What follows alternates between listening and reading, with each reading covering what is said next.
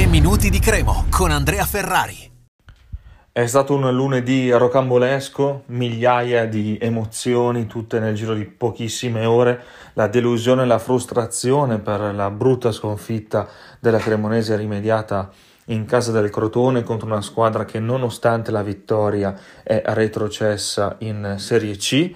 aritmeticamente perché il Cosenza ha battuto il Pordenone quindi quel tipo di, di emozione negativa, sensazione, eh, un dramma sportivo, alla gioia, ma più che altro alla speranza che poi è fuoriuscita con i risultati delle partite delle 18, perché se in quelle delle 15 la Crema ha perso, ha vinto però Lecce che riscavalca in classifica i grigio-rossi, alle 18 è successo quello che mm, speravamo fortemente, ma nessuno di noi ci credeva poi più di tanto, cioè che il Benevento perdesse contro eh, la Ternana in casa e che il Brescia poi pareggiasse o comunque non vincesse contro la Spal eh, tra l'altro con la Spal che ha segnato il pareggio in pieno recupero con un cremonese alla fine, perché l'Attelat è cresciuto anche nei campi della provincia di Cremona, del Cremonese. Quindi diciamo che eh, questi risultati permettono al Lecce di avvicinarsi nettamente alla promozione perché bastano veramente pochi punti. Con una vittoria nella prossima partita è aritmetica, ma per varie combinazioni potrebbero bastare anche meno punti. E la Cremonese si ritrova ancora lì al secondo posto, nonostante tutto. Quindi è chiaro che ieri ci sono stati tantissimi messaggi, commenti eh, nella nostra diretta su Facebook, su Cuore Rigio Rosso, eh, sulla, sul profilo Facebook.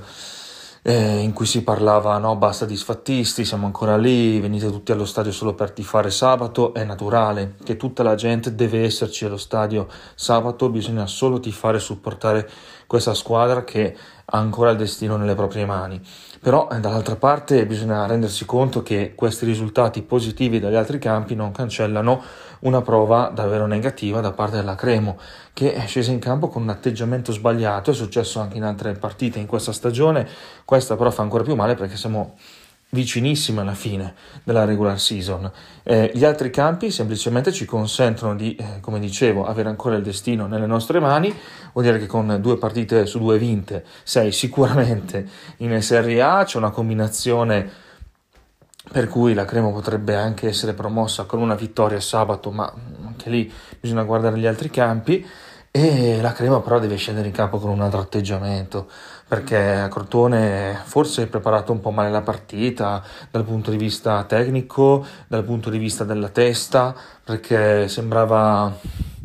quasi che la Cremo non sapesse che il Crotone poi sarebbe sceso in campo dando tutto. Era l'ultima loro occasione per sperare nei play-out, hanno giocato bene, hanno vinto questa partita, non è servito per eh, rimanere in ballo per la salvezza, mentre la Cremo ha subito tutti i colpi eh, del, del, Crotone, l'autogol ha peggiorato le cose, eh, Cremo che comunque anche con i cambi, anche nella, nella ripresa, non, eh, non ha mai eh, tenuto eh, la palla come si deve, come è capace di fare. È arrivato un gol con Zanimacchia, ma non è stata la scintilla per una, per una scossa, per una mm, nuova cremonese diversa. E quindi questo rimane, eh, però bisogna essere capaci di resettare tutto